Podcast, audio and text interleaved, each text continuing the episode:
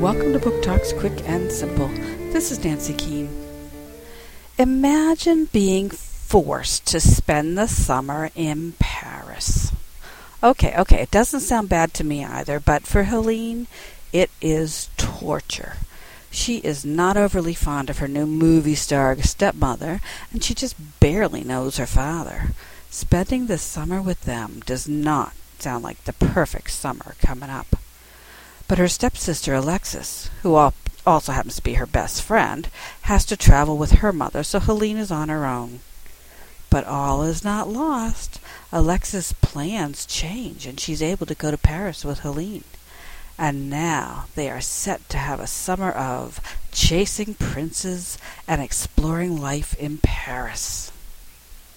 The Frog Prince by Gillian McKnight, Simon Pulse, 2006.